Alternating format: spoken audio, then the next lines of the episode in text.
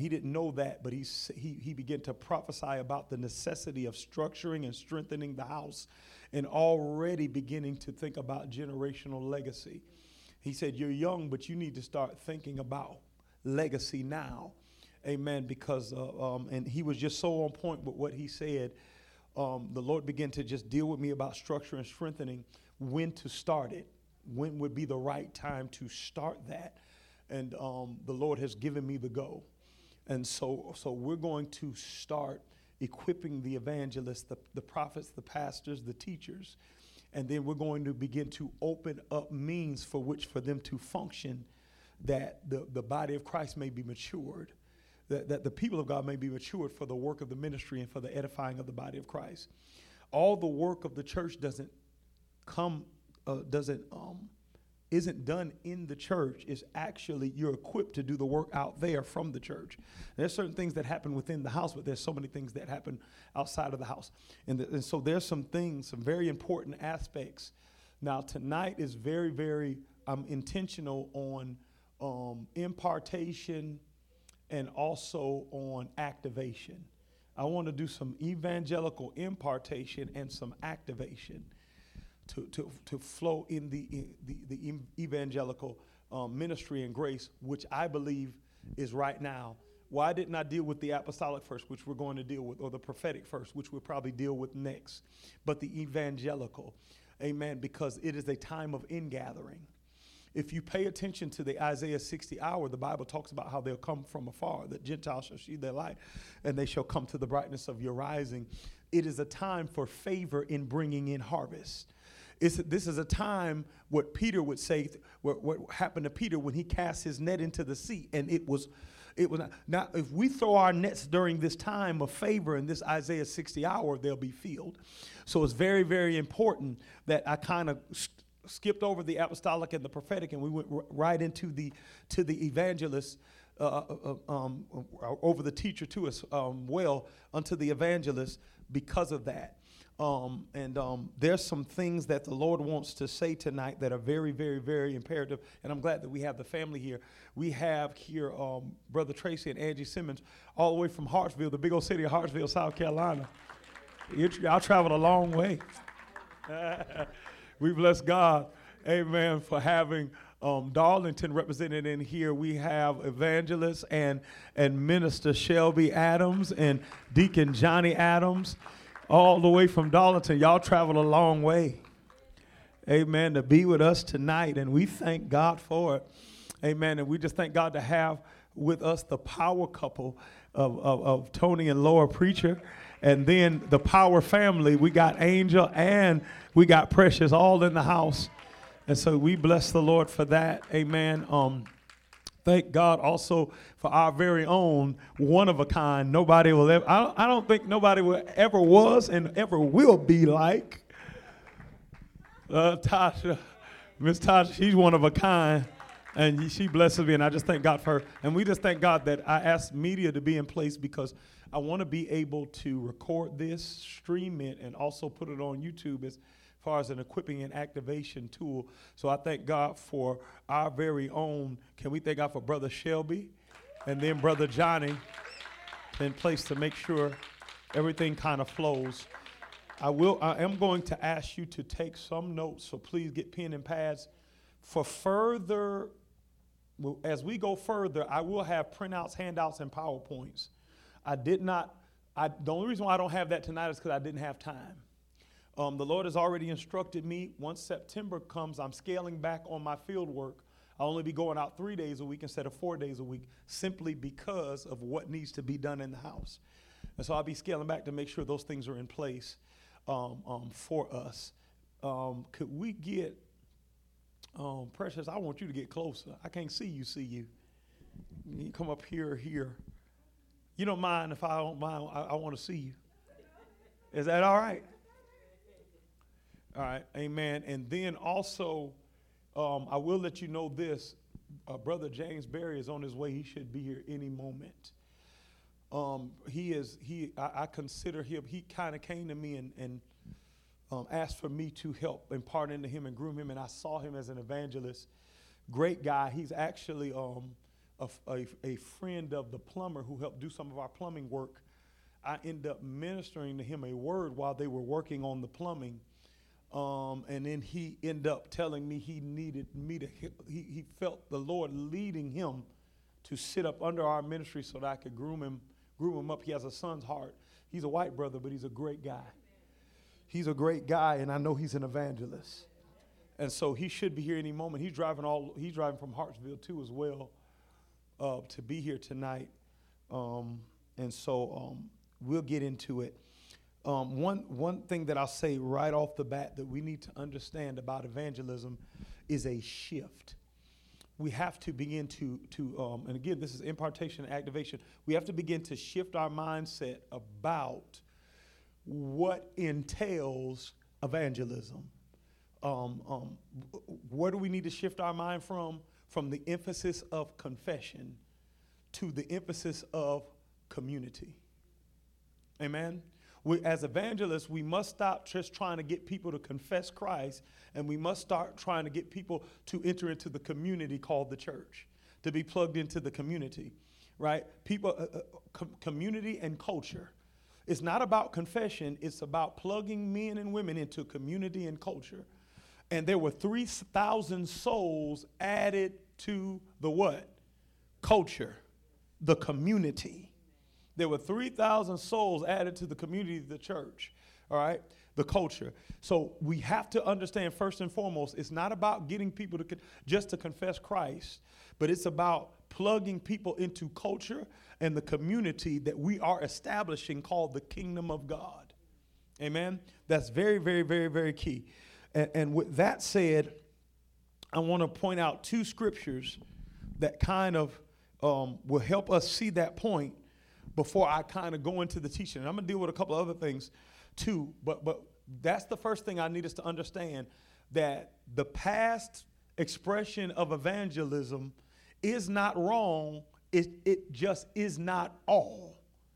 We have to we have to advance from that. We can't just go around saying we got 30 people to confess Jesus, right? Where they at?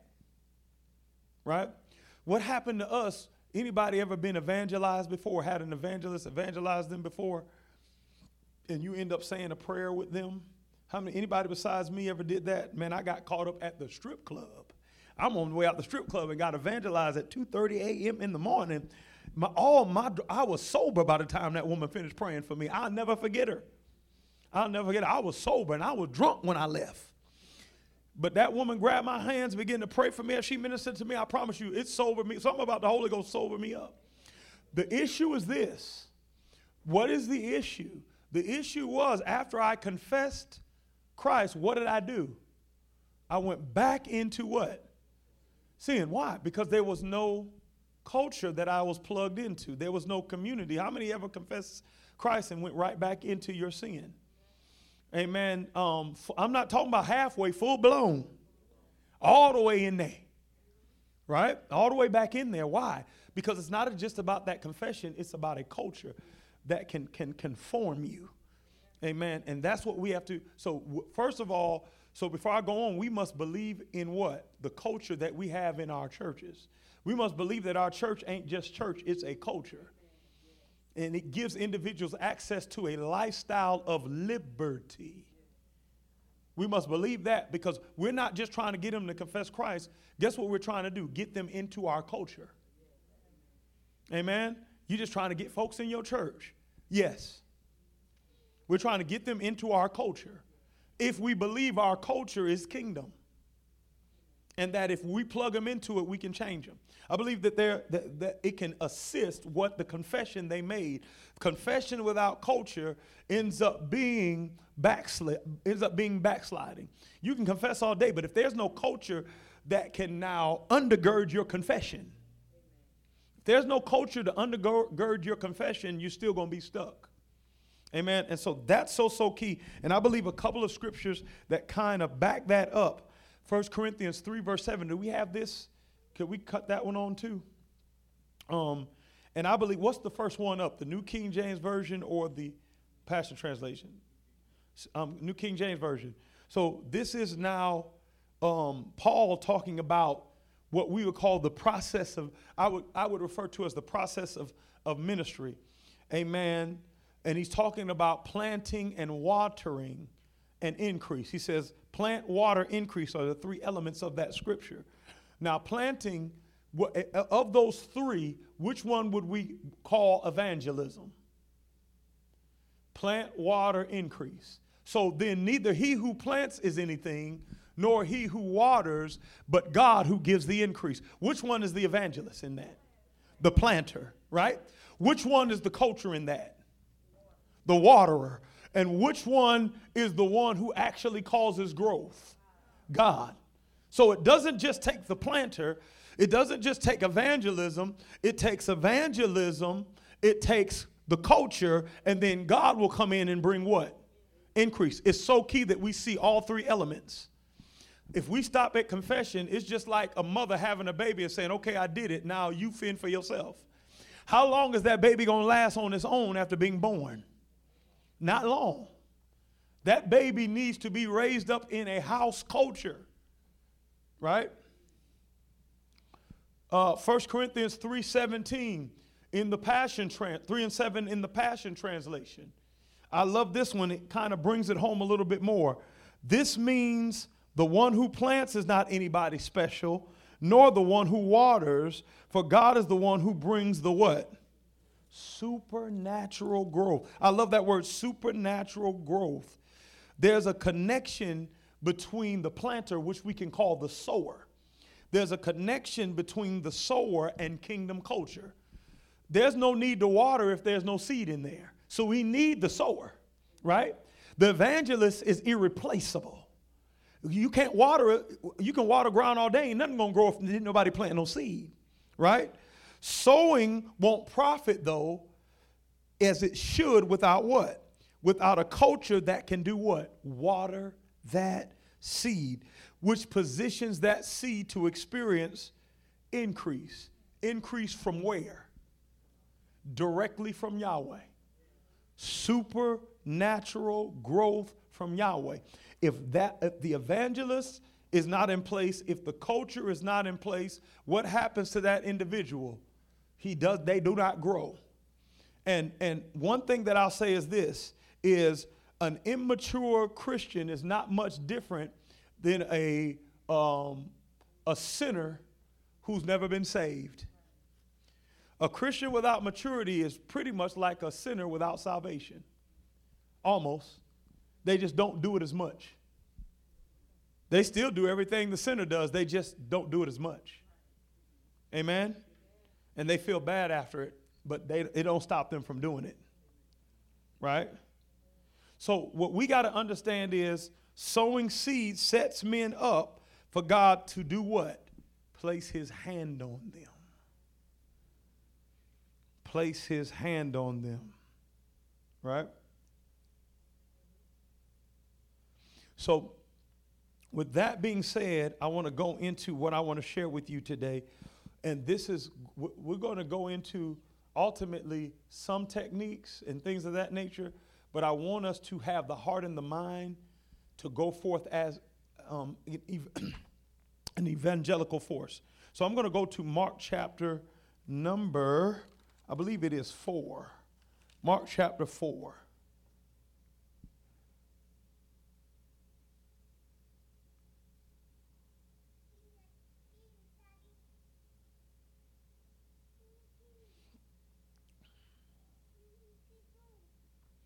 Mark chapter 4, and we're going to read this parable of the sowers. Very familiar text, um, but we're going to read it with an evangelical lens and um, kind of share some, some things about that that the Lord is calling us into as evangelists, as those who are the evangelical um, expression of the hand of God of fivefold ministry.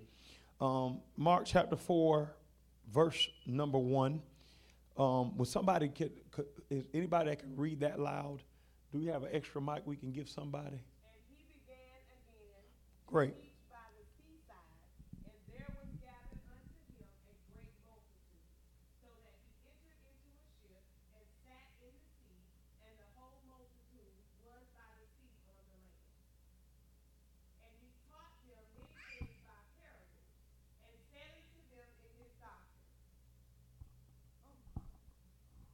Hearkened, behold, there went out a sower to sow.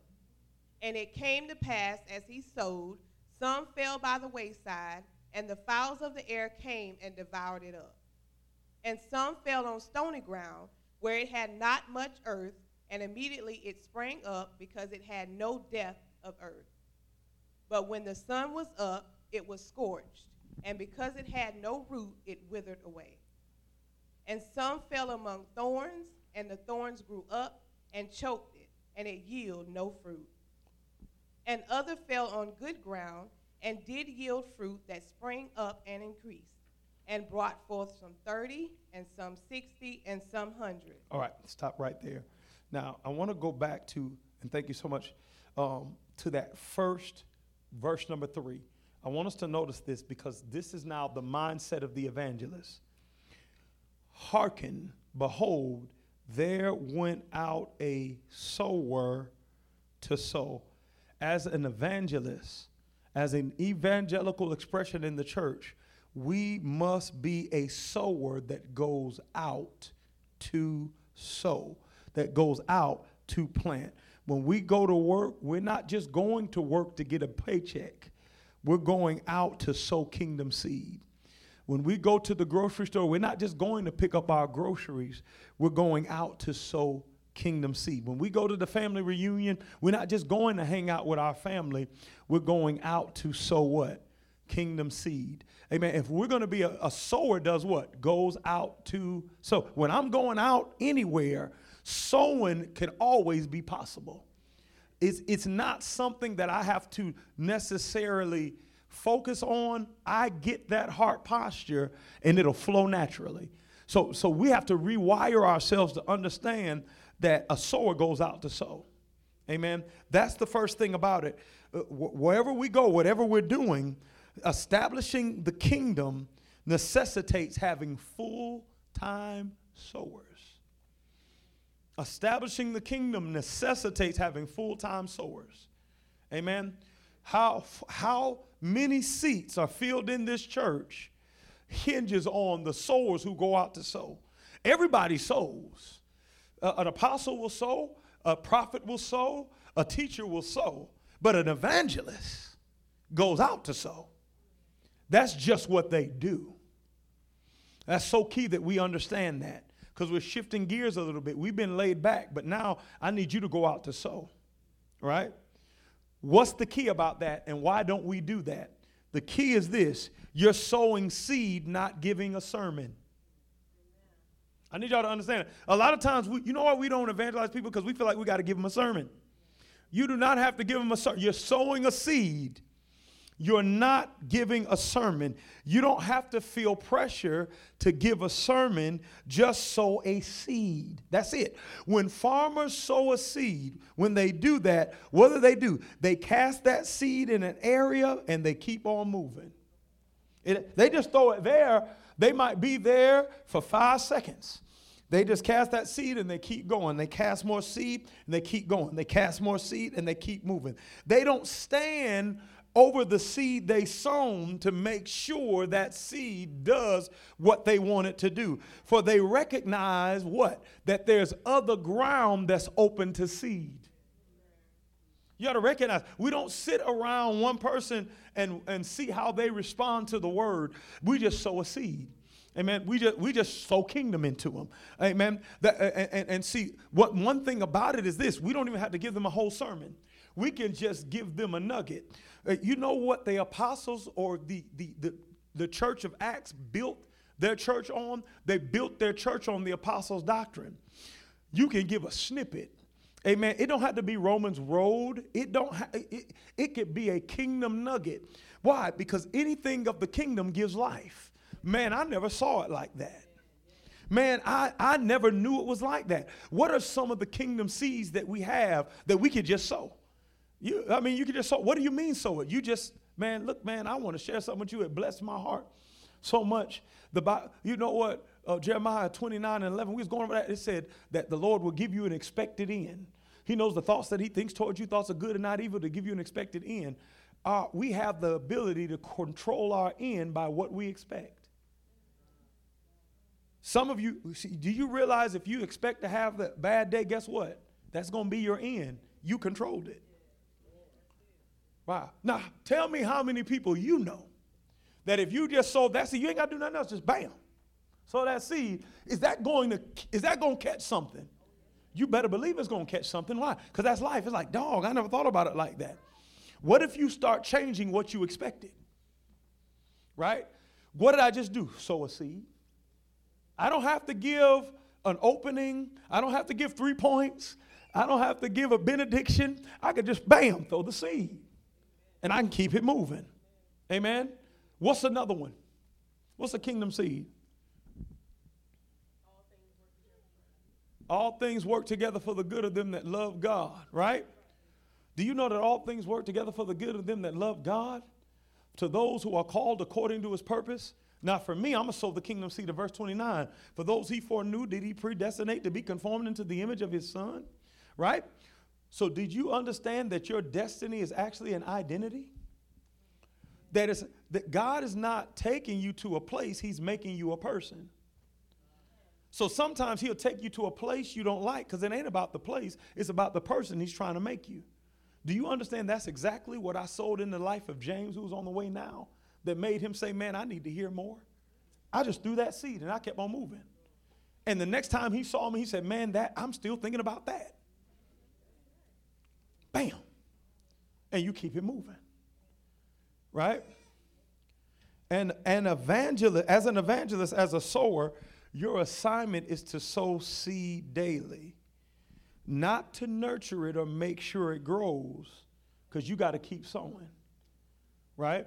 You don't have to babysit the seed. You keep throwing the seed. You keep sowing the seed. You keep throwing the seed. You keep th- um, sowing the seed. That's, that's as an evangelist what you're called to do. And guess what? You don't never have to worry about running out of seed. Amen. Every time. See, for, for us, for some people, it's a sermon. But for the evangelist, I got a seed. For some people, it's a teaching, but for the evangelist, I got some seed. Amen. I got some seed to sow into somebody's life. Amen. Everybody say, keep on sowing. Don't ever stop sowing. Right? That's number one. Now, I want to show you something about, about harvest and about what the Lord is saying about harvest that's so, so, so important um, Matthew chapter 9. Matthew chapter 9 and verse number 35.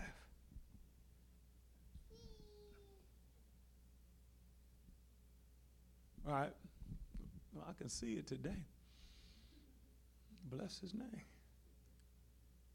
Matthew chapter 9, verse number 35, it says, And Jesus went out about all the cities and villages teaching in their synagogues and preaching the gospel of the kingdom and healing every sickness and every disease among the people.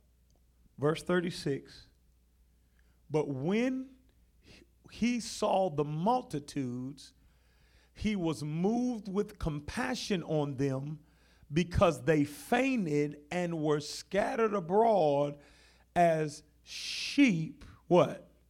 Having no shepherd. That's key. As sheep having no shepherd. Verse number 37. When somebody read that loudly. Then said he unto his disciples, The harvest truly is plentiful, but the laborers are few. But the laborers are few. Verse 38.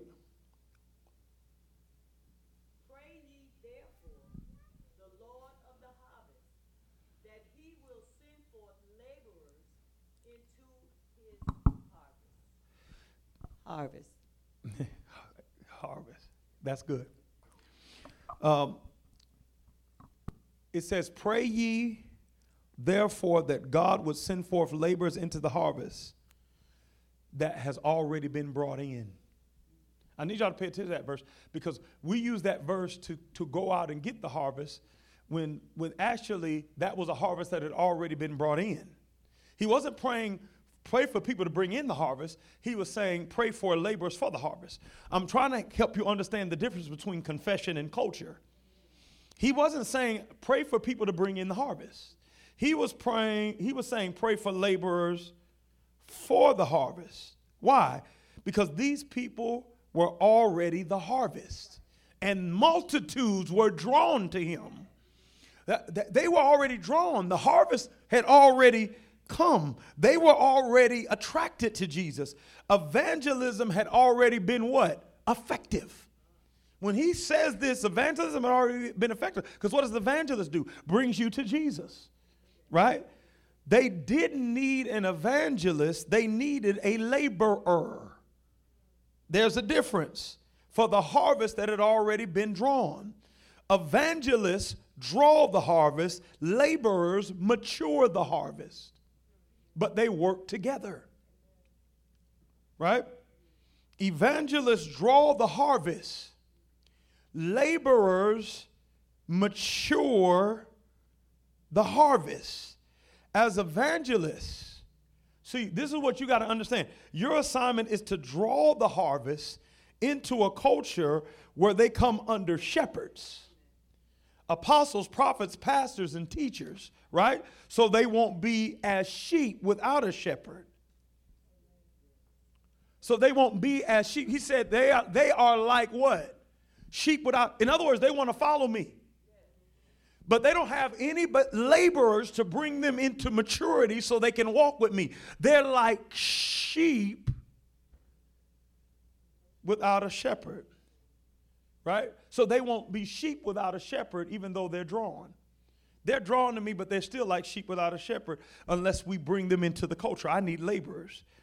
Uh, as I said before, a sheep without a shepherd looks a lot like a sinner without salvation. It's hard to tell the difference. Amen. A sheep without a shepherd looks a lot like a sinner without salvation. It's not enough to get a confession, but more so to plug them into a culture. That's why I'm already having cards made to each church, right? I'm, have, I'm having cards, informational cards for each church made that as you go out to sow, you can give them one of those informational, invitational cards, right? Because it's not enough for the, us to just be like, man, that was a blessing. We need to get them into the culture. We need to get them under shepherds. We need to get them to sit within that culture and be impacted by it. And that's the assignment of the evangelist, right? Con- it's, it's not just about confession. We must plug them into culture. Confession must in lead into culture, being plugged into that culture. I don't care what nobody say. A believer outside of a kingdom culture will look more like a sinner than they do a believer. I don't care what nobody. At the end of the day, you're gonna have the same struggles. You're gonna have the same uh, um, um, iniquities. You're gonna have the same. You're gonna still be living carna- carnal. You're going to be in compromise, and there'll be no light that make you different than anybody else. You need a culture to do that. You need, you need a kingdom culture that you're within. So I, I want to point out a few things about sowing, why it's so important. There's stuff in you that hits you and it brings life. Every, every message, there's like parts of the message that are great, but then there's other parts that just ch- it does something to you. Anybody ever been there? Right? It's like, man, the whole message is good, but this part right there. And then I'm like, well, what you got out of it? And then they say the part that I didn't think was that big. I was like, no, well, what about this? It's like, well, no, that's what did it for me. Huh? Right? And it usually be something I don't even remember saying. And the part I plan to say, that didn't touch you. It touched me. You know? Amen. But it's, it's each his own. But guess what that becomes to you? Because that's your heart. That's a seed. See, when you say that to somebody, they're to feel it because you feel it. Amen. That's life to you. You got seed to sow. Amen. I think we have to we have to desystemize evangelism. All right, when you walk up to somebody, say this, this, and this. Right? No, no, no. Sow a seed. Jesus didn't say that. He said, sow a kingdom seed. Amen? All right. I want you to notice something. Notice Mark 4 and 4. And, and it says in Mark 4 and 4, some when you when that when you sow seed, when you evangelize, right? Some fell by the wayside. Y'all see that? Mark 4 and 5. It says some fell on stony ground, right? Mark 4 and 7 says what? Some fell among thorns. And Mark 4 and 8 says some fell on good ground. That should be good news to you because the seed the sower sow, right? The proclamation of the gospel of the kingdom out of the mouth of the evangelist falls on the wayside, falls on the stony ground, falls on among the thorns, and falls on what? The good ground. Why is that so important to point out? And why should that motivate you and me to evangelize? The seed, if sown, will always land on something. That's the point I need you to get out of that. It's going to hit something. It's, it's going it's going to land on something. The seed will always hit the person it's sown into inwardly every time. It don't matter if, it, if it's stony, it's still going to hit them. Uh, if, if, if, it's in, if, if, if, if it's among the wayside, it's still going to hit them. You can't sow it without it hitting them. It's going to land on something and it's going to stay there for a while, irregardless. If you sow, it's hitting something. That's what you got to understand. See, a lot of people don't understand it, but Brian sowed a seed into Mario downtown. Mario down there trying to get drinks and hang out with his boys. Brian happened to be down there. I never asked Brian why he was down there. Maybe after tonight, we're going to find out why you were down there. I never got an explanation for that yet.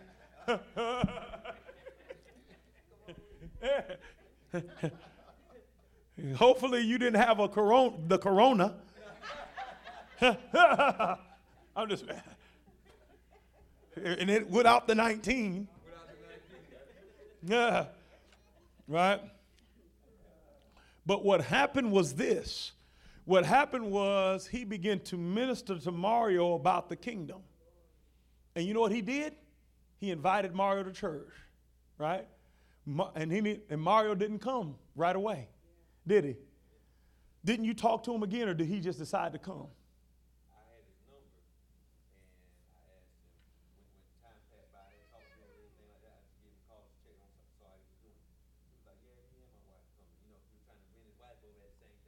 We probably need a microphone, don't we? I'm sorry. Hold that. Yeah, let's keep one on. Let's keep one in the middle too. Y'all keep that one. Let's put one in the middle for everybody. Is it on?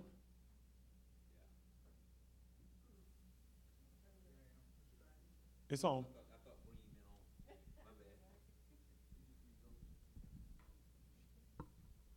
Okay, how what about now? Yeah. Check one, two, one, two. No, no, no. But uh, Mario, uh, like you said, he didn't come at first, but he had used the opportunity to speak with his wife about it. And about a week passed by, and then he came about a week. He didn't come right away. But what happened? He was a sower and he went out to what? So now Mario got drinks, Mario hanging out, but guess what? When what he sold did what? Landed on something. Landed on something, right? And now you can't keep that boy out of church. He came in and God moved in his life. He said, It was the first time I ever cried, my wife ever seen me cry, was when I came into the. See, he did the sowing, but then Mario came into the culture. And he said, That night you was just doing prayer, you didn't preach. And then I was like, You said something. To me, it didn't seem like a big deal because I'm like, We don't come here to entertain nobody, we going to pray. And then as soon as you said that, I looked at my wife with big eyes, and my wife looked at me and said, Oh my God, this is real. And then he said, Pastor, I ain't going to lie to you. I was, he said, When I heard your voice, I knew you was the pastor. I said, That's him. And he said, I was scared to come up to the, to the altar because I knew if I came up, I was going to have to leave some stuff. He said, I came up to the altar and I began to cry. I, I had never cried in front of my wife before in my life, and I could not stop crying uh, in front of my wife. And he said, literally, when me and my wife got back in the car, I had to use, we had to use the GPS to get back home because God had so messed us up. I'm, I, I'm from, I'm in Darlington trying to get home from Florence, and I didn't know which way to turn because the Spirit of God had came in. But what's the connection? If there's never a seed, he never gets to that water, and God never can bring that increase. In other words, something supernatural hit him when he came through the doors, but that supernatural would have never hit him without an of Now, nobody can take credit for the condition he's in now. God just came in and brought increase. Will that always happen? No. We're going to talk about that in a minute. Amen. But it's key to understand the connection that he would have never been there. What if there are people right now that that would happen to if we brought them?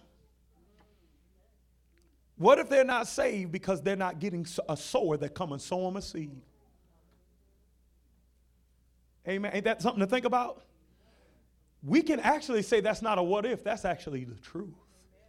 That's a reality right now. Amen. Amen.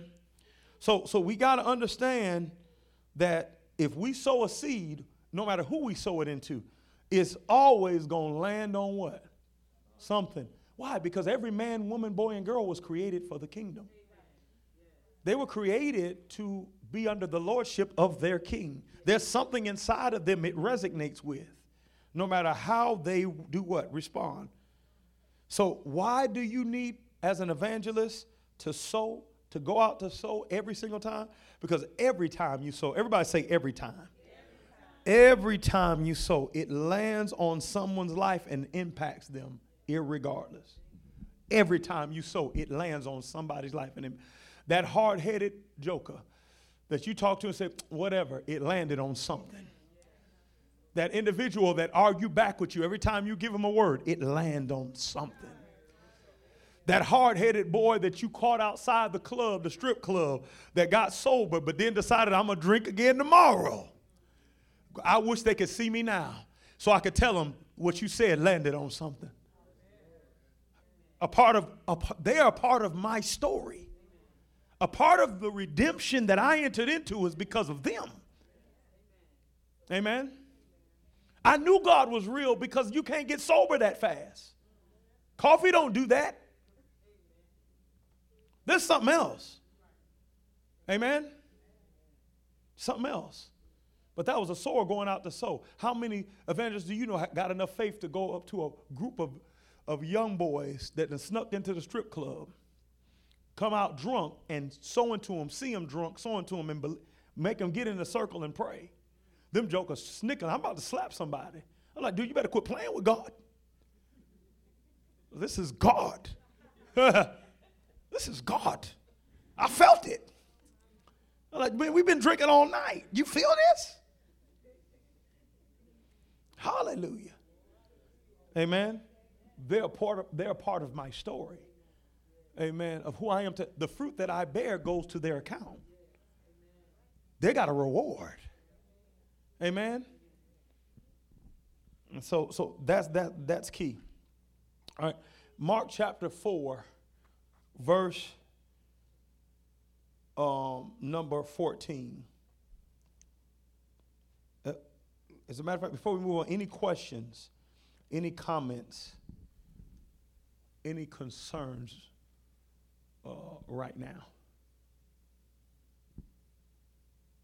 Anybody got any questions about anything, comments about anything, perspectives about anything that was shared up to this point? Speak now. Shoot.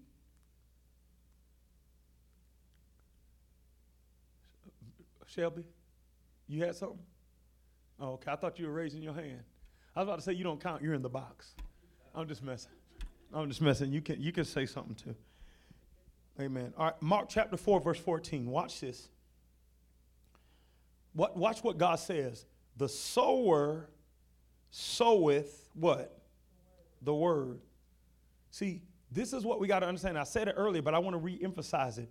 Every week, when we come into worship, and you hear the gospel of the kingdom proclaimed from an apostolic anointing, you as an evangelist are given seed to go out and sow. You can't the sower does what? Sow the word. Amen. Sow the word, not just a specific word, the word. Amen.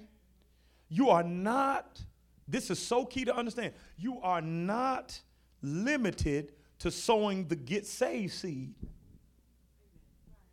You are not limited to sowing the get the get saved seed. You can sow whatever seed you receive.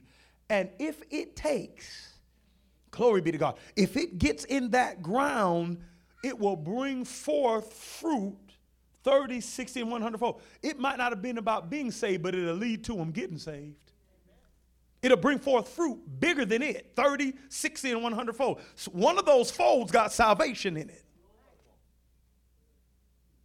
So you got to understand that. We're not limited. Don't get me wrong. There's times where you need to give the, the, repent word and, and, and, and the faith word, but sometimes it's just a seed that will put them in a position to hear the repent word and, and, and the turn and faith toward Jesus' word. Amen. Sometimes it's the gospel of the kingdom. And so, so, so now what happens is, is Jesus gives a woman a word about forgiveness from adultery. You know, he gave a word when he was writing in the dirt. That was the word moving. That was the word in action. He was speaking by his actions. He was the word of God. He who was without sin, let him do what? Cast the first stone. And everybody dropped their stones and went away. And he said this to that woman. He said, Now go and do what? He didn't say that at first. He gave her the gospel first. What was the gospel? The gospel of forgiveness. The, glory be to God. The gospel of, of mercy triumphing over judgment. And then he said, Now go and sin no more. You think she received that word? Absolutely. Absolutely. Amen.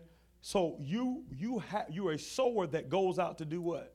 Sow, Right? That's key. That's key. Mark, um, I'm gonna move on. If no questions or comments, Mark chapter 4, verse 15. And these are they by the wayside. Now he's breaking down the different grounds where the word is sown, but when they have heard it, Satan cometh immediately and taketh away the word that was sown in their what? See, this is what I want you to understand so you don't get discouraged. And I'm, and I'm going somewhere with this. We must understand as evangelists how sowing works so we won't get frustrated and begin to pick and choose who we think will receive what we're saying. This is so key. The, there are people who we will sow into, there are people who we will evangelize, we'll sow the gospel into it, and it will seem as if they didn't hear a word we said based off of their actions and their mentality immediately following the days from which we sowed that seed into their life. Anybody ever ministered to somebody and said they didn't hear a word that I said? But guess what the Bible says? It's not that they didn't hear a word that they said, didn't nothing touch them. The Bible says it lands. It just lands on wayside ground. Is that what the Bible says? And when it lands on wayside ground, the enemy recognizes that it's so dangerous, it has so much potential that he takes the opportunity to move in and take it out of their heart before they can understand it. Because if they can understand it, it's going to change them. And so you look at them next week and say, man, they ain't listening to nothing I said. But, but what you sold was powerful enough to completely change their life where Satan shows up personally while they're still trying to understand what you said with their mind and takes it from their heart. Amen. And so we got to understand that. Don't get discouraged and when it seems as if ministry is not impacting them. It is. What, what point do I need to say? What two words? Keep sowing. Right? Keep sowing.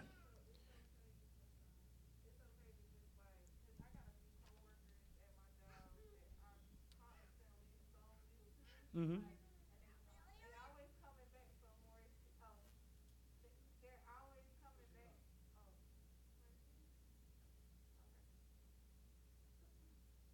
Take your time.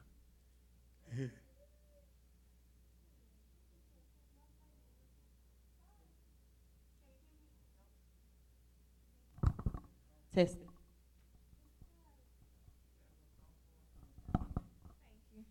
I was saying I have a few coworkers at my job, and I'm constantly like throwing seeds, and it's like, excuse me, it's like they come back for more seeds all the time, Mhm. and I always have the seeds for them, but it's like like how you were saying about it falling by the wayside. Um, even though I, I understand now that it hit their heart, that's why they come back, but um, I'm, I'm just I'm, I guess I just want to know what can I do, you know, more than you know what I'm saying, so that it can it can actually come in Mm-hmm. because they they're always coming back for more. Mm-hmm. But I mean, they don't come to church.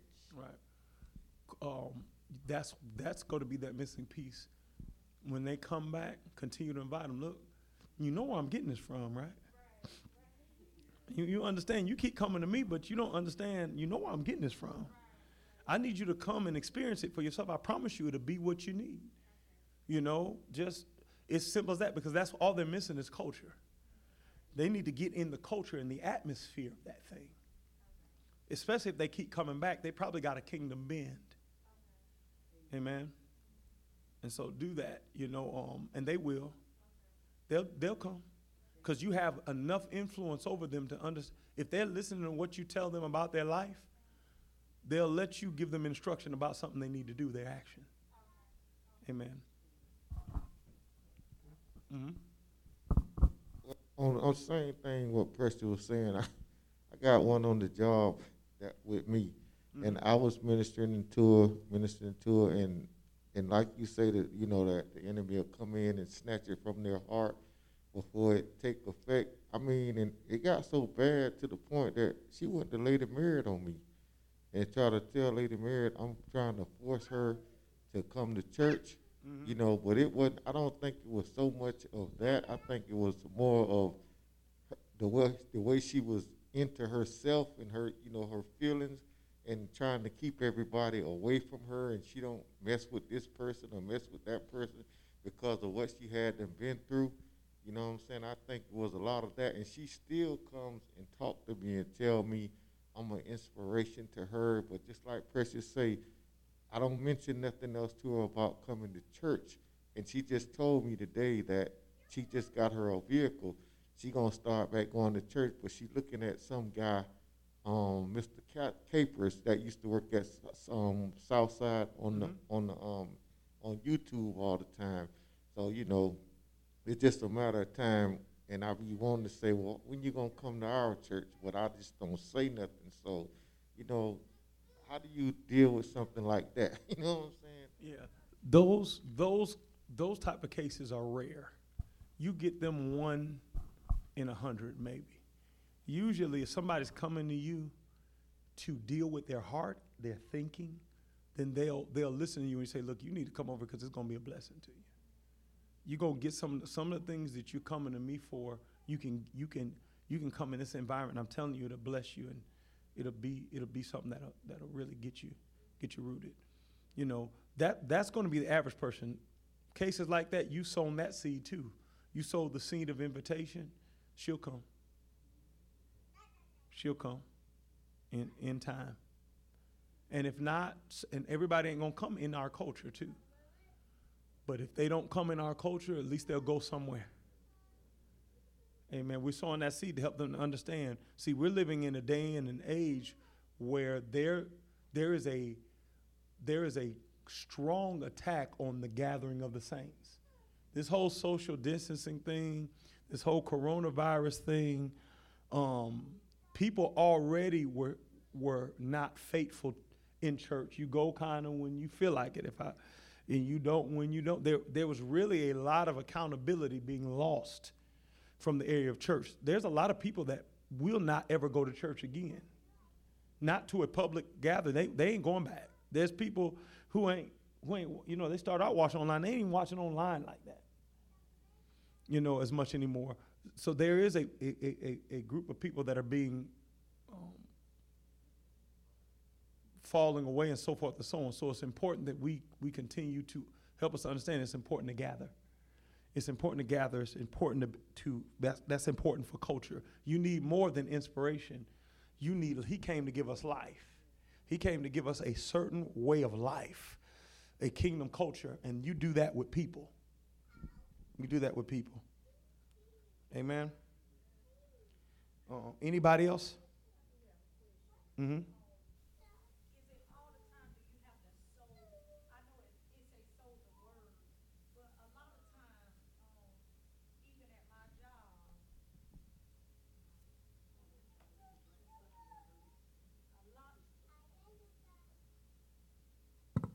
a lot, of times, even at my job, I don't believe that you can kind of talk about religion like that. But um, they know that I, you know, go to church and I serve the Lord, and they know what type of lifestyle I live. So instead of me going to them saying, you know, you know, things about the Lord, when I talk in general, I speak about Jesus. And you will have, I have some friends that are, you know, like, even when they talking in general, I'll be like, um, you know, um, it's better to marry than burn. You know, I'm going to marry before I burn, you know, and stuff like that. And they'll kind of, you know, that word will fall on stony ground. But I leave them alone and let it marinate. And they'll come back to me maybe a week or two and they'll start asking me, like, I want to be married. I'm like, yeah, God wants you to be married too. And that's my time to kind of personally interact with them about the Lord. Because on my job, religion, you can't really kind of like, everybody's not. Uh, Now, I would say this if people are coming to you, you can tell them, look, if you coming to me, don't come to, me. I'll tell them, I'm a preacher. Don't come to the preacher unless you want a word. You better go to, you better call Dr. Field if you want something else. Right? So, so yeah, I know we don't talk about religion here, but you want my help. If you're coming to me, you know what I'm saying, then I'm sowing that seed of that word. Amen? I'm sowing the seed of that word. I'm glad to have James. How you doing? Ba- Oh man, look, you good to go. We glad to have you. Man, look here. Don't even worry about that. You're amongst family. You're amongst family. These are some evangelists representate re, um, that represent evangelism teams from Hartsville, from Florence and Darlington.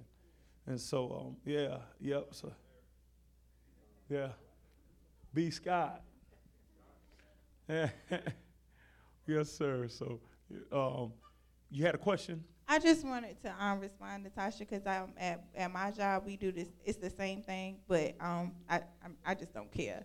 I'm gonna bless the Lord. I'm sorry, but um, I when I talk to patients and stuff, I'll just be like, I'll say something like, oh, if they're starting start talking about their problems or issues, I'll be like, oh, it is well, right? So, they catch my it is well, you know, then that opens the door for me to have that conversation with them. I'll say something, something like that. But most of the time, it, oh well, it is well. And they'll be like, oh yes, it is well with my soul. And I'm like, yeah, now you talking my language. Let's have a conversation, type thing. Yeah. So try try that. Definitely. And there's ways that you can give the word without necessarily quoting the scripture. You could just, there's wisdom that you could, there's just things that you can say. You don't have to say Matthew 4 and 12 says. Look, you know what I'm saying? You don't have to necessarily say that. You can just give it. You're a seed sower. But it's key, um, and I, all of the questions and comments, those are great, uh, great points that, that are made. It's key that above all else, we keep doing what? We keep on sowing. We keep on sowing. There's examples of people everywhere that wouldn't be in the position they were had it not been for the, the water doesn't matter if the planter doesn't come first. One man plants, so then another man can water, right? The confession, you get the confession through planting, you get the water through culture. You have to connect those who confess into a kingdom culture, and then God will do what? Bring the increase. He will grow, he'll bring supernatural growth to those men and women But that growth never comes. It starts with the evangelist going out to sow. Right? Now I want to look at this this next ground, and it's so key. Mark chapter 4, verse 18 and 19. And it says, And these are they which are sown among thorns, such as hear the word, and the cares of this world, and the deceitfulness of riches, and the lust of other things enter in, choke the word, and make it become unfruitful. Right? Some men and women are evangelized while they're dealing with situations, they're dealing with trials, and they're dealing with circumstances, right? If you notice, we've that's why it's turned so much into a circumstantial gospel. And they why we try to preach the gospel from a situation circumstance standpoint because it's so easy. If somebody's in a situation or circumstance, to give them the gospel, the good news of the kingdom, and but what happens is as soon as that situation gets better, as soon as that whatever they're dealing with gets better, what happens to them? They get what? Missing. Why? Why? Because it wasn't about the kingdom for them, but it was about what they cared about. They got resolved what they cared about and they moved on. The cares of this world, the deceitfulness of riches, the lust of things entering in. Does that mean we don't sow? No, it does not at all. Because you don't know what type of person you're sowing into. You don't know if that's a wayside, a wayside hearted man. You don't know if that is a stony ground hearted man. You don't know if that's a, a man that a weedy hearted man. All you know is that's a man or a woman, and I'm a seed sower. That's ground that has the potential to receive seed.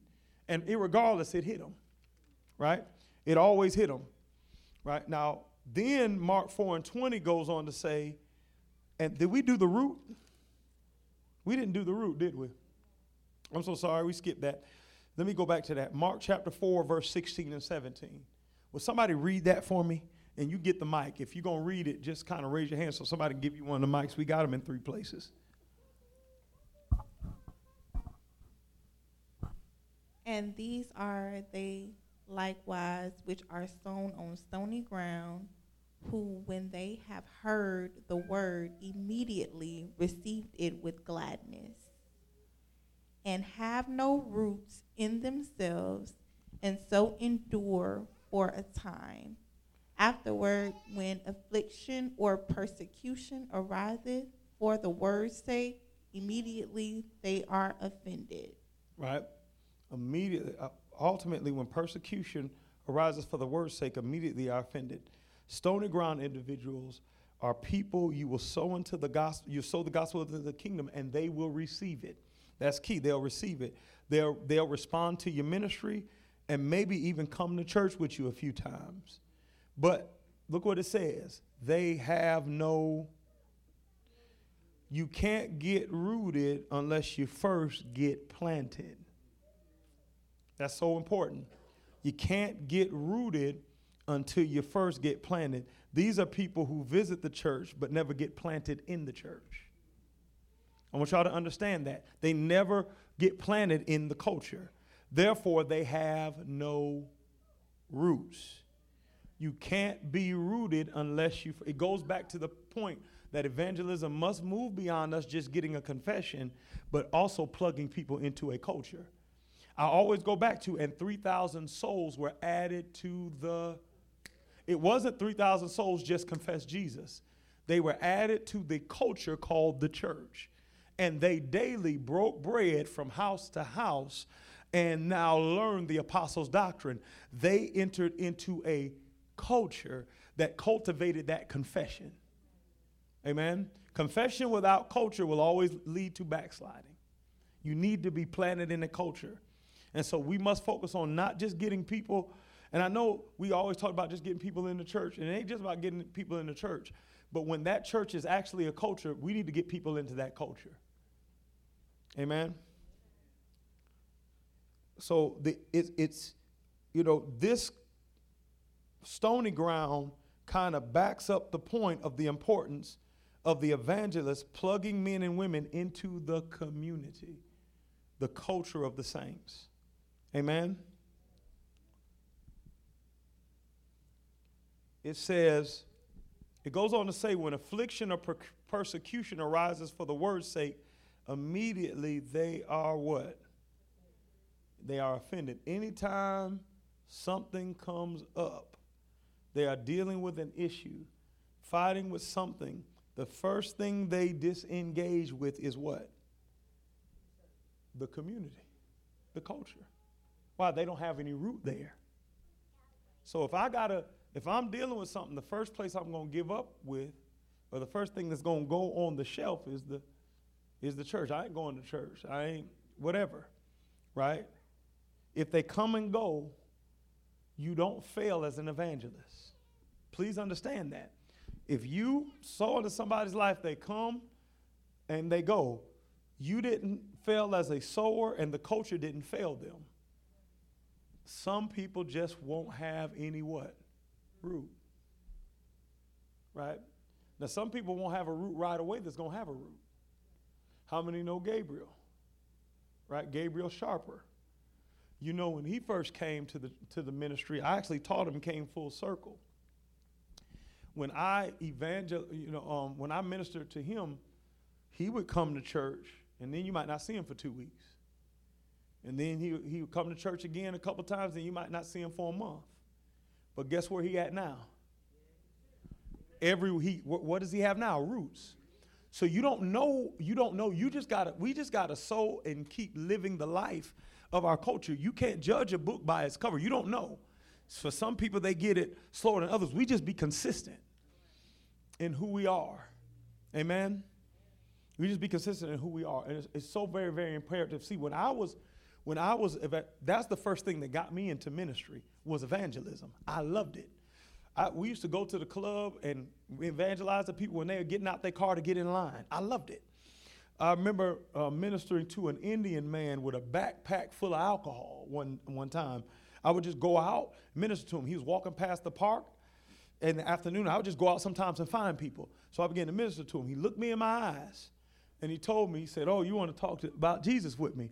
I'm telling you right now. He opened up, he took his backpack off, opened it up. He said, Look, I got a, a bag full of alcohol and I'm going to drink all my alcohol. Now, you can talk to me if you want to. But man, I'm telling you right now, I'm drinking. I'm, I ain't going to stop and I'm going to drink everything in this book bag. So then we sat on the side. He sat on the bench. I sat, on, um, sat beside him and I began to talk. About 30, 45 minutes in the conversation, he said, Man, I feel something. He began to tear up. And he began to then he, he got his book bag the same book bag he told me. He opened it up opened up every bottle and poured it out poured it out and, and asked then asked me with tears in the eyes pray for me. Right? It's the power of evangelism. It was a seed sown. Now i didn't understand culture then.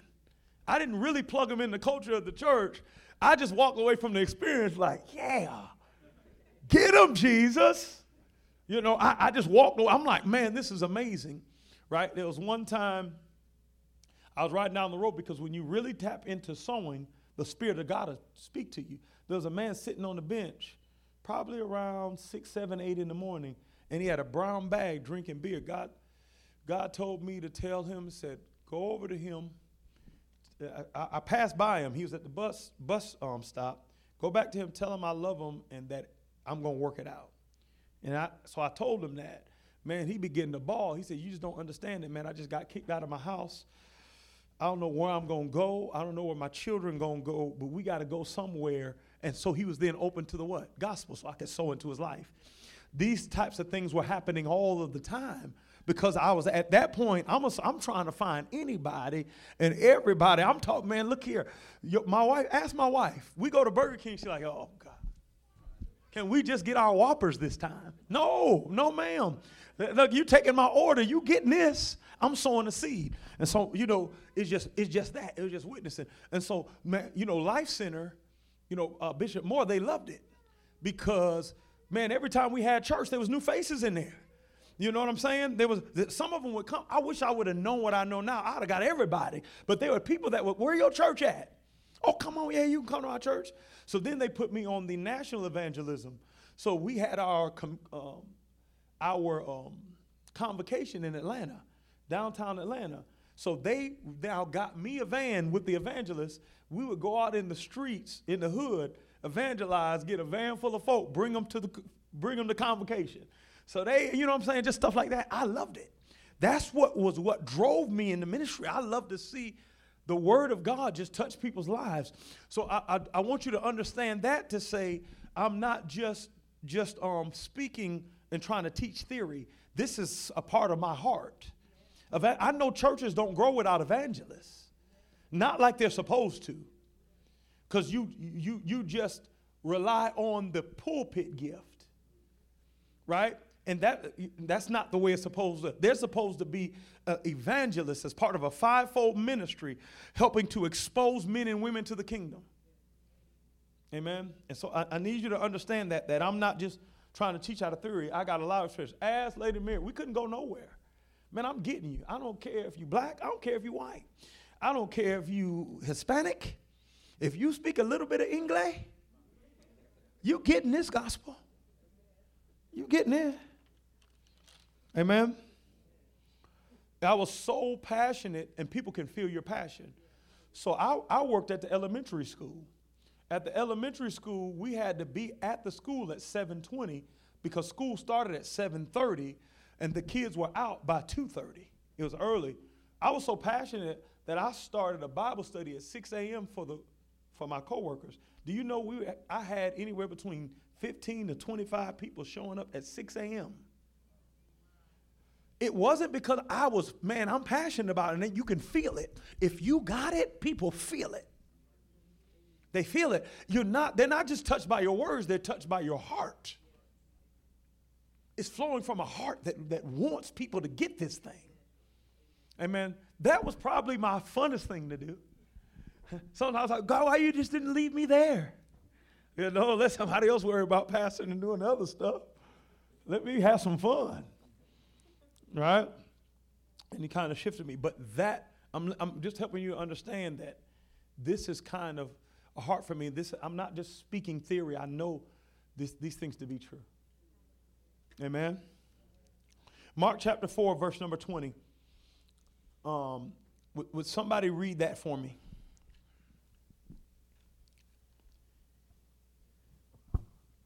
Testing.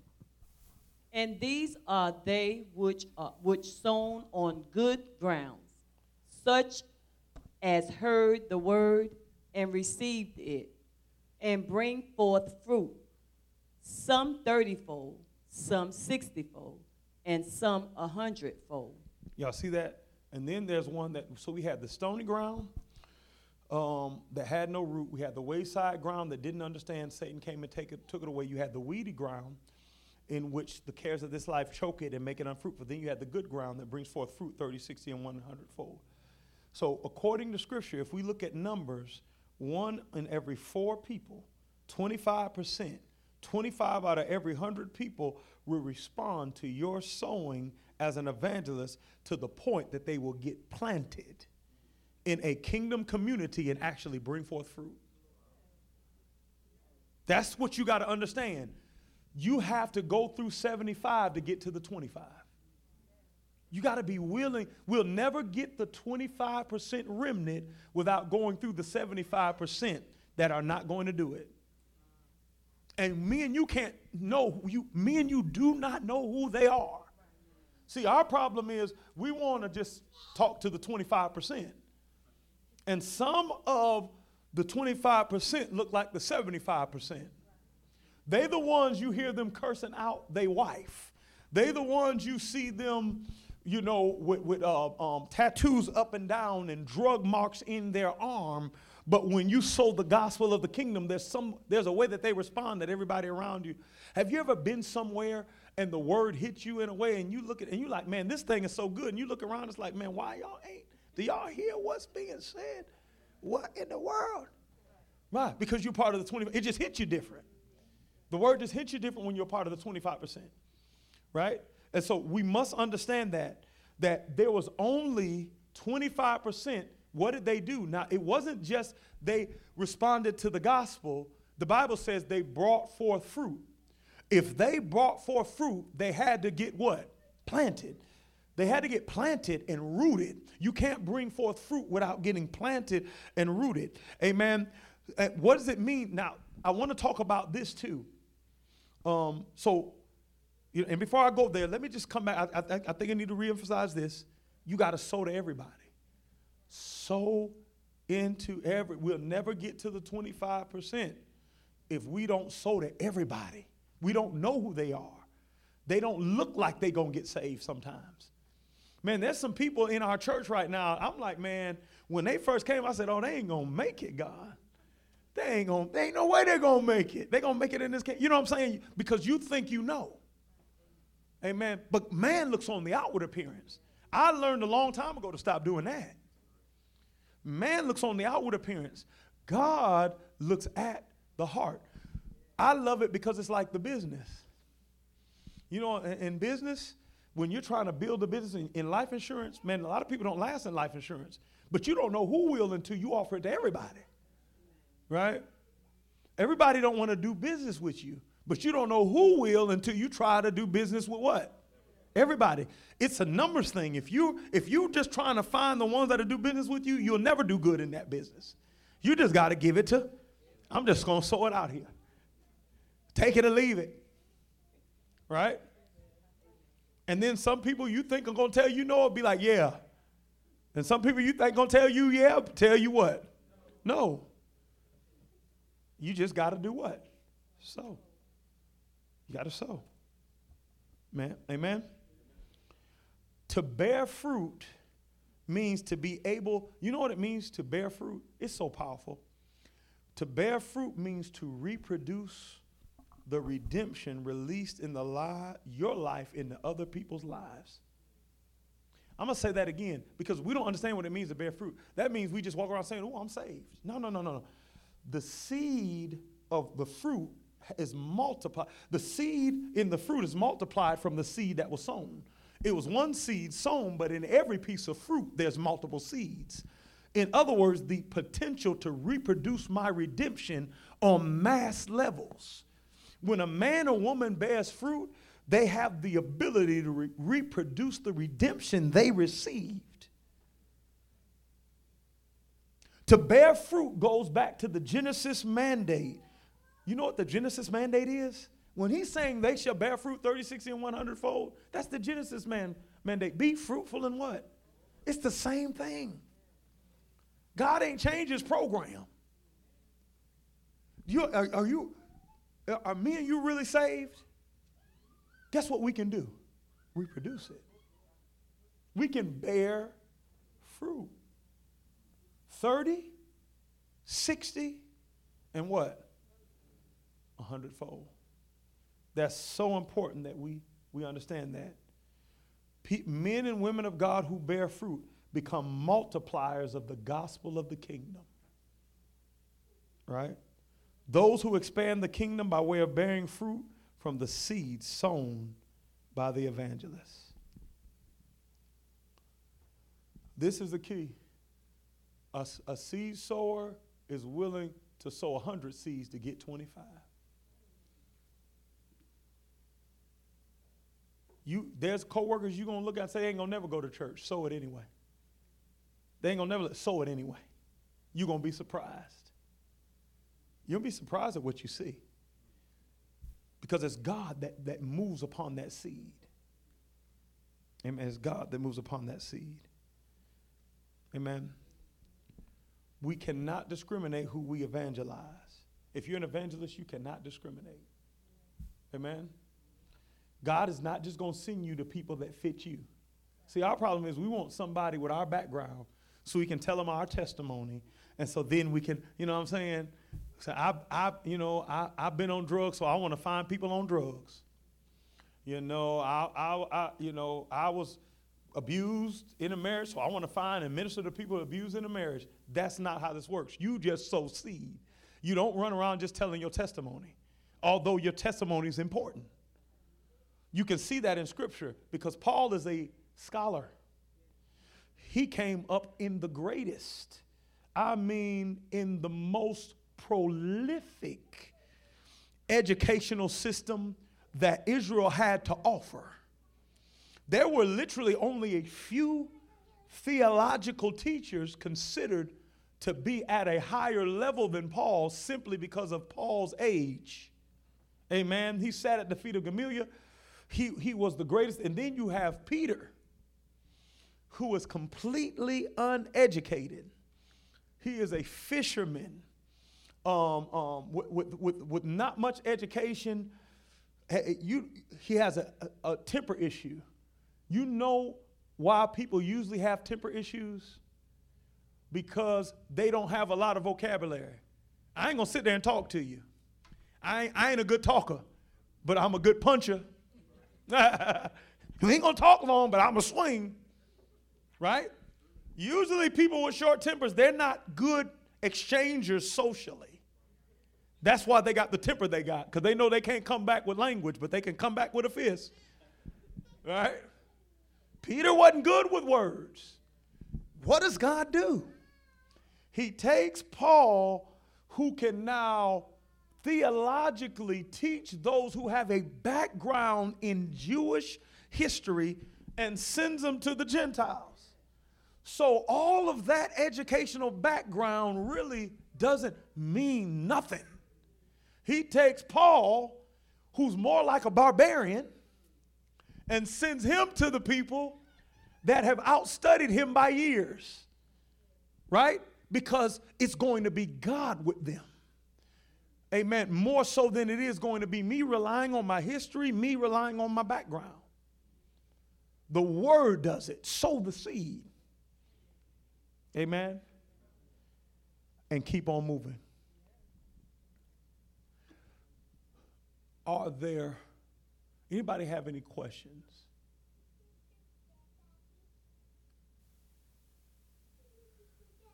Anybody have any um,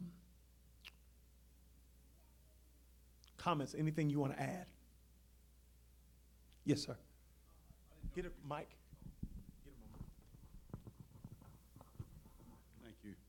Um, sometimes when you, I know when you sow a seed, it, like you said, it doesn't uh, doesn't resonate. Be somebody else later on in life that will will help in, with that. Um, and I've I've found that I've certain people can't reach certain people. The Holy Spirit, like you said, I, I've experienced that where uh, there was a timid guy. We were doing street ministry, and I was like, um, and he was ministering to a prostitute and some other people that were there on the street, and I really wanted to, to make to go in and I'm a little bit more charismatic than, than him. He's real soft spoken, and he's and it wasn't. I'm telling you, a half hour, all of them people were coming to the Lord. It was like four of them that he had led to the Lord, and so like you said, it's not. Uh, it's the power of when they get you know, certain people that you wouldn't expect, uh, or you, you think that other people can't reach them. It's, it's the Holy Spirit. It's just, I just wanted to add that. That's so awesome, and that's so true. That's an awesome testimony. It's so true. And so you don't have to rely on, you don't have to look at a doctor and think the power of the gospel can't reach him because he studies stuff you've never studied. He knows names of about the body parts that you don't know. That means nothing. The power of the gospel. There's power in it. Whether that's the, they don't have to look like you, sound like you, have your temperament. It's the power of the gospel. Add that um, a lot of times when we get to minister in Mhm. groups of people, Mm-hmm. and a lot of time the one that's doing all the most talking and ah, don't that ain't supposed to be like that. It ain't supposed to be like that. Ah, you don't do that. You don't do this, and everybody else is just kind of listening, wanting to hear. But it's always that one that's paying the most attention that would always come back and say, you know, that was real interesting in what you said. And that's Right. that one that was the toughest one. Right. But God takes those hearts like that, Right. and he those are pure hearts to Him Right. that He turns around and use it for His glory. And that's the kind; those are the kind that we think that's real tough and bad. And we walk up to them, as you said, tattooed down, tatted up, Tatted and up. we look at, at them like, "Oh, you can't be saved." Oh, yes, you can. Yes, Right. you can, because in this hour, that's who He's drawing That's who he's drawing. the one that the, the he the church goes go to church but he's after those ones that never knew the gospel. And the moment we throw these kingdom seeds out, it's something that they never heard before, but it draws their heart. It's God has God deals with the heart of a man, not what we look at on the outward appearance That's of right. a man. That's right. And that's what God is drawing in these hours. That's right. That's good. That's that's such a great um, point, and that's so so powerful, and it's so what it is. Um, um, it's, it's so so true. And so I, I need y'all to remember, and, and I'm a, I'm going to do a prayer of activation in one minute, and I need us to go out to sow. A couple of things I want to review real quick, and I want somebody to share. Make sure you can pass the mic. What's the connection between confession and culture that we talked about? That I just want to do a quick review. What's the connection between confession and culture? Somebody get the mic and share it. do one without the other. Um, Okay. if, if there's a confession, don't just stop there. You need to bring them into our culture. So invite them to church um, so that that seed can be watered. Good, good. It, it- and confession isn't enough. That's like a mama having a baby and then saying, "Okay, I did my job and I'm gone," and that baby is not going to live by, be able to raise itself by itself. That confession needs a culture to be plugged into. Where do we get that scripture from? First Corinthians what three and one man plants or sows, someone else waters, then God comes and brings supernatural growth or increase. Where's the evangelist? Is he the planter, the waterer, or the increase? The The plan. planter. The evangelist is the planter. What is the culture? The waterer. The culture is the waterer, the one who waters the plant. Once I get the confession, I bring him into the culture to add water to the seed I sown, and then God then comes in and brings what? Growth, increase. That's important. I had a situation happen today um, with one of my clients, actually. Uh, I probably signed her up uh, Thursday or Friday of last week. Uh-huh. And um, she called today. She said that she needed to talk to somebody. She had some family issues going on. Said she needed to talk to somebody. And she was looking to get in touch with this pastor, but couldn't get in, in contact with him. Something was wrong with her phone and whatnot. But she, the phone finally came back on, everything working, and my number, the first number on there, my name. So she calls me. Um, she's got a family issue, a lot of turmoil in the family, and I give her a seed. She starts crying. I asked her to come to church, and she said she want to come Wednesday. And I told her, you know, I said, do you got a ride? Do we need somebody to come get you? She said, no, I ain't got no ride. I said, well, we'll have somebody there to come get you. You know, Wow. we'll find somebody to come. And you know, so she's an older lady. She's like 70 years old, trying to That's keep her family together. And I told her, the word that I gave her was, all things are working together for the good of them that love the Lord, that are called according to His purpose. I told him, I told her to make sure the first thing that she need to do, stop, get, get her, take her hands off her family, and make sure that she love God. Right. And he'll he'll work all that other stuff out for the good. Right. You know, just focus on your personal relationship with God. And I said, man, come on, we, we got you. Come on in the church. It's in the house. Amen. It's in the house. Amen. So that seed getting plugged in the culture. That's key, man. I'm telling you, that that's so so key. Um, and that's a great example. That's a great example. Remember we dealt with Matthew um, 35 verse uh, through 38, and that's a big one. That when, we, when we're dealing with evangelists and culture, um, it says, and Jesus went, I'm going to just read it a, a quick fast again. And Jesus went about all the cities and villages, teaching in their synagogues and preaching the gospel of the kingdom and healing every sickness and every disease among the people. Go, uh, verse 36. But when he saw the multitudes, he was what? Moved with compassion on them because they fainted and they were scattered abroad as sheep having no what? Verse 37.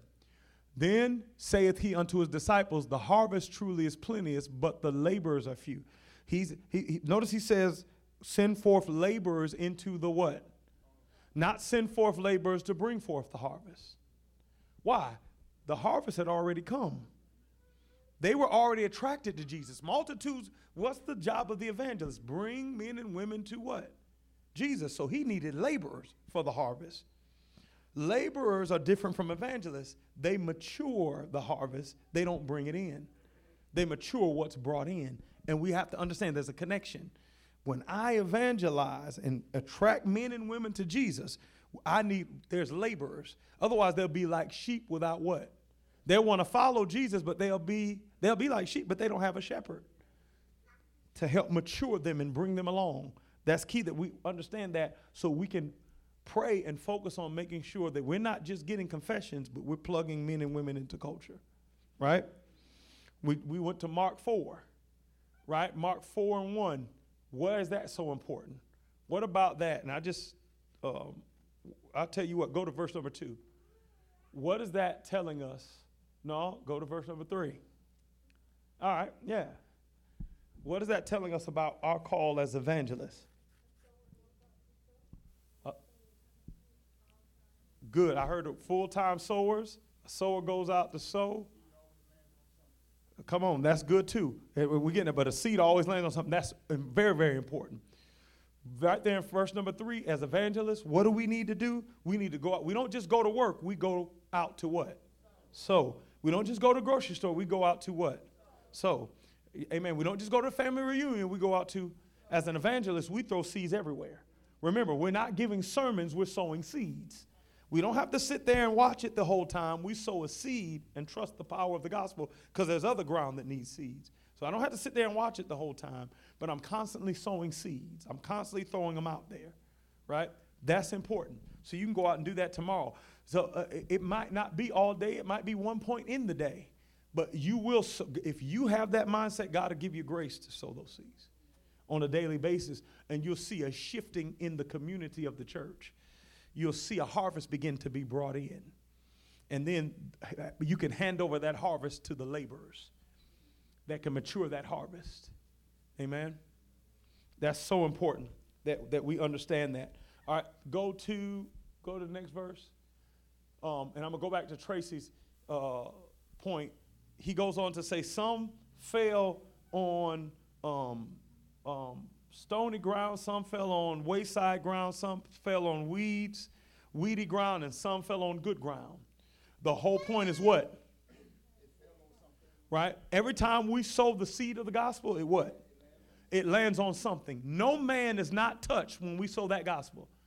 Even if it's stony ground, it landed on something. Even if it's um, ground with weeds in it, it landed on something. Even if it's ground, um, um, wayside ground, it landed on something. Never a time when we sow a seed, if it don't seem like they listening, if it don't seem like they heard it, if it don't even seem like they paid attention, even if they argued with you, guess what?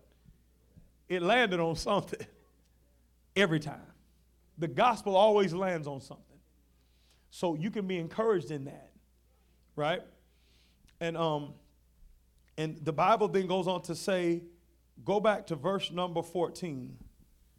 What is uh, what was the point in this? Right? The sower soweth the what? Word. Right? You sow the gospel of the kingdom. Remember this, we don't we're not just limited to sowing the get saved word. Right? We might sow some another word that ultimately opens them up to surrender and get saved right? To repent of their sin. We went back to the woman caught in adultery in the act to kind of bring out that example, right? The woman that was caught in adultery, the, the Lord, the first thing, what's the first gospel he gave her? The, the woman who got caught in adultery. What's the first gospel he gave her? What was the gospel of the kingdom he preached to that woman? Forgiveness. Forgiveness. Forgiveness. She came, she was caught in the act. He preached the, the, the gospel of mercy triumphs over judgment.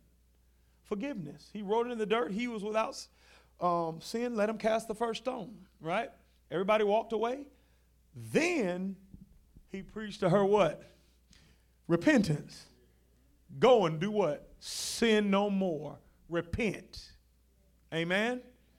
But that one seed led to another one. Sometimes you might not, somebody who needs to get saved, the gospel that you sow to them might be a seed of mercy, but brings them into a culture and brings them amongst laborers that brings them into the understanding of salvation and giving their life to the Lord completely, laying it all down. Other times it might just be the gospel of getting saved. It just depends. But a sower goes out to sow the word, not necessarily one word. Amen. that's so important um, that we understand that as well. And so, if there there is no other questions or comments, um, anybody want to add anything? Want to share anything? Shelby, you you you can't because you're in the box. You don't count. you got a mic. All right, go right ahead. So for a little while, I myself was into trying to basically grow a garden, trying to, you know, get things to grow, not just like flowers and stuff, but stuff that can actually be eaten and things like that. And a lot of times what people tell you when you're planting things is that in each spot where you plant, make sure that you put maybe two or three seeds in there at the same time because not every seed is guaranteed to take. It's good. Amen. Amen. Amen. I be feeling like a, uh, I feel like the grace of evangelism is upon my life because a lot of times when I pull up somewhere, I be wanting to evangelize and everybody be like, hey, what, what's going on? You going to church, you know? And I be like, I'm just weird like that. But now I know that it's the grace of evangelism. I mean, everybody I see, Yeah. I want to just really just bring them to church, you know? And I be like, I'm so weird, but now I know. Amen. Amen. one of the one of the things that kept uh, that I kept remembering is when I uh, I used I've always uh, a quote that goes um, if you give a man a fish he'll eat for a day but you teach him how to fish he'll eat for a lifetime Right. and and that's what I that's what came to mind when you spoke about uh, bringing them into a culture I can give you a I can give you a word for your situation now but if I teach if I bring you into a culture where that word is always available Right. then you'll have it for every situation Right. um, and one of the things that I that I do at the job was um, to give people. We have the YouTube, the um, you know Facebook, and all those things. And I was when you were saying when when you were um, uh, some of the people keep coming back to you, is I would introduce them to. I would send them the link, man. Look, check this out. Right. You know what I mean? And um, and there are many. I know of one particular truck driver who who's just, it changed how he sees everything. Right. He still attends this same church, but he didn't really understand what he was, even what he was being taught there, Right. until I introduced him to some of the things that we've been taught Right. um, over the, over the years that I've been taught here at, King, at um, Glorious. So um, that's just my thing. To teach a man how to fish. Amen. That's powerful. That's a great point. That's a that's a great point, man. It is so so true. It's so so true. Um, anybody else want to share? So what about when you have that family member, that close family member that's just stuck in their ways? And I mean, and I, I've even, and it's funny that you know, with all of this because it literally happened to me today. Um, even my father, um, and he cuss and say things he shouldn't say, and so on and so forth. I just he just was just discharged from the hospital. But I mean, the entire time he's giving everybody a hard time, and you know, just and I'm like, and he's always, I know the Lord God is with me, and I'm like, God is not with you acting like this with people. You can't. That's not His character. So you can't say that because you have these people confused that you know mm-hmm. may not, you know. So, but I, you know, I finally told him today. I said, you can't be cussing like that, saying that God is in you. And I said, you need to repent and get saved for real. I'm praying for your soul, you know. And he's mm-hmm. just like, shut up, don't don't say nothing else, you know. I don't want to hear it. Just drop it. So somebody like that, especially being a father, and you, I mean, we want everybody to be saved, but it's like, you know what? I want to make sure I'm doing what I can do to make sure. I'm not gonna say that would be blood on my hands because I am, but you see what I'm saying? Like if there's Yeah. anything else that I can, whatever, you know. I know prayer is always, you know. Yeah. I'm just saying like. Yeah, I would say ab- amo- ab- above all things, prayer. Prayer and then life example. With family, with family, they just need to see. Sometimes they don't need to just see you for a year. They might need to see you for 15. And they see you still walking with God, growing in God, being blessed by God, becoming more influential, looking more like God. and over time with prayer. Anytime you're fasting, put him on that list because there's certain things that only can move by prayer and fasting. And so, you know, that's your dad. And when you're dealing with old religion, that's a whole nother level. Not just religion, this old religion. This old, this old. Yes. And so it's going to take prayer and fasting, but negotiation ain't going to do it. You ain't going to be able to negotiate. You need the power of God that comes through prayer, intercession, and just the grace.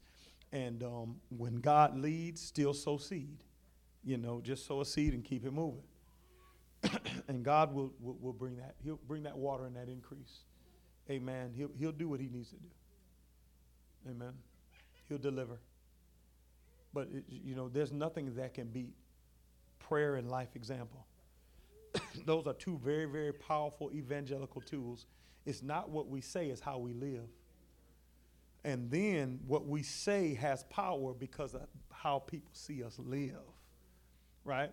The reason why Jesus' word had so much power, see, a lot of people don't understand it, but the Bible says that they were astounded by his word because he spoke as one having authority. That's the same astonishment they had when he raised the dead. They were just as uh, much astonished with his teaching as they were when they saw him raise up dead folk. It was the same amount of astonishment. That's how powerful it was. Why? Because he was the word preaching the word, he was what he was saying. It wasn't coming from his head, it was coming from who he was. And so anything that comes from who you who you are when it touches somebody else's life is going to change them. You know. So that's is the word preaching the word. So my God, that word is powerful. I'm not giving you theories, I'm giving you me. And it changes everything. And so, you know, continue to understand that even as we're bringing people into relationship, we're still to cultivate growing our own.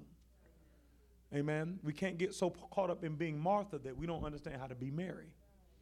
We know how to serve, but we don't know how to sit at his feet. That's key. Both are key. Amen. And so, um, anybody else, everything everybody shared was was phenomenal, and um, I love every perspective. I love every question, um, and um, I know we're in the middle of a sta- we're in the process of establishing fivefold ministry, and I believe that the evangelist is going to lead the way in this.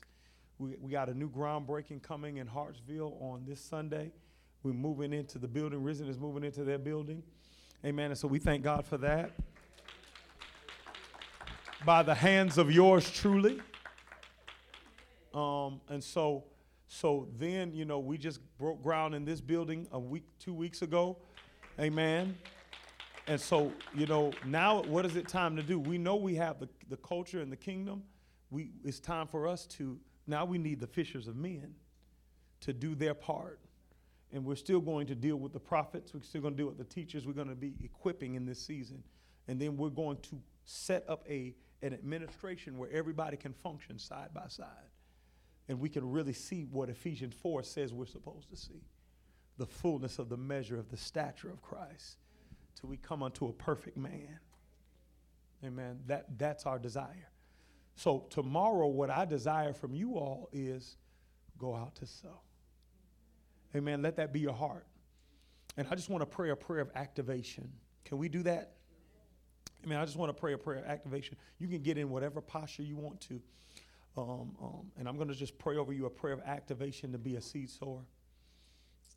Thank you, Jesus. Thank you, Jesus. Thank you, Jesus. Thank you, Jesus. Thank you, Jesus. Thank you, Jesus. God, I bless you and I thank you right now for every soul represented in this room. We thank you, Lord God, that you gave some apostles, you gave some prophets, you gave some uh, evangelists, oh Lord God, pastors and teachers. I pray for those that you have placed evangelical grace on right now. And I thank you and I bless you that under the anointing, under the truth, under your word, that you would activate grace to be sowers that go out and sow. Lord God, give uh, the instinct, give the unction Lord God, give, uh, Lord God, the words. Lord God, give the desire, give the focus, give the drive, give the consciousness of the evangelist. Lord God, I stir up the gift of God that's in every single one of the men and women of God represented in here today. Lord God, to sow seed and to sow seed and to sow seed and to sow seed. And every individual, Lord God, every, individual that you have called in Hartsville, every individual, Lord God, the 25%, yes, Lord, the 25% in Florence, the 25% in Darlington, the 25% in the county, the 25% in the region. Give us grace, order our steps. Lord God, right now, bring us into the right places in the grocery store to sow seed. Bring us into the right places at our jobs to sow seed. Order our steps and give us grace to be soul winners. He that winneth souls is wise. And, and so, Lord God, I thank you for the wisdom of soul winning to be released into, Lord God, the spirit of the men and women of God here. Activate, activate, I activate, I stir up, I unction. Lord God, I release it. I open up the wells and the rivers of grace right now to, Lord God, to bring in harvest every week, to bring in harvest every month, to bring in harvest every day, to bring in harvest. Oh, Lord God, that every service would have harvest, every gathering in Hartsville would have harvest, every gathering in Darlington will have harvest, every gathering in Florence will have harvest from this day forward, from Rabashanda, from this day forward. I thank you for an empowerment. I thank you for a fresh anointing. I, I speak fresh anointing. I speak fresh anointing. I speak fresh anointing. I speak fresh anointing. I speak fresh anointing. Oban sanda bakondi bashata. Stir up the gift. Stir up the gift. Stir up the gift. Stir up the gift. Stir up the gift. Stir up the gift. Komanda da da ba ya da da ba ya da da bo konsi ana na na man sande de be kiata. Homanda de ba kanda rabandi ba koman sandayata. God, I thank you that it is so now. Mm. God, I thank you that it is so right now. Hey. And I thank you, Lord God, that we I reestablish the victory that you've already given every man and woman.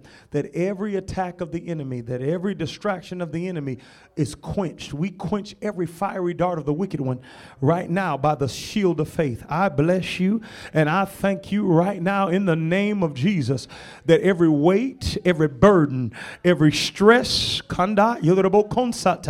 is quenched by the grace of God. I thank you for a yoke that's easy. I thank you, Lord God, that there's a yoke that's easy, that there's grace to focus and to labor and to go forth, Lord God, into the harvest. I bless you right now. And I thank you right now that it is so. In the mighty name of Jesus. Amen.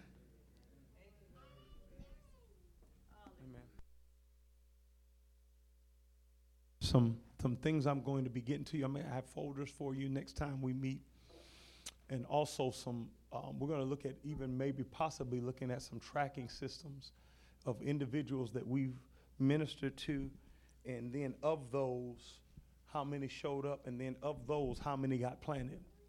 I got the feeling that if we start tracking that, it's going to come out like the Bible says. It'll be about 25 percent. I believe it'll be one in every four. I believe that three in every four might show up to the church, but one in every four will actually get planted. I believe it'll be like the God says it'll be. Amen. We're going to deal with some strat, some specific strategies of things we can say, but I don't want this ministry to be robotic. This is what you say, because the Spirit of God may take you another way. Amen. Um, there's certain foundational things that you can pull from. But overall, I want, I want us to be men and women of the Spirit. Like John 3 says, no man knows where it comes and no man know, knows where it's going. It's like he is like the wind. That scripture is not about the moving of the Holy Ghost, it's about the moving of a man who has the Holy Ghost, Holy Spirit of God. And so that's so key that we understand that. Um, and And so, look, I bless you all. Look, y'all have a good evening. Thank y'all for coming tonight. We will have the um, informational, invitational um, handouts for you all as you so you can also invite into culture too. Amen.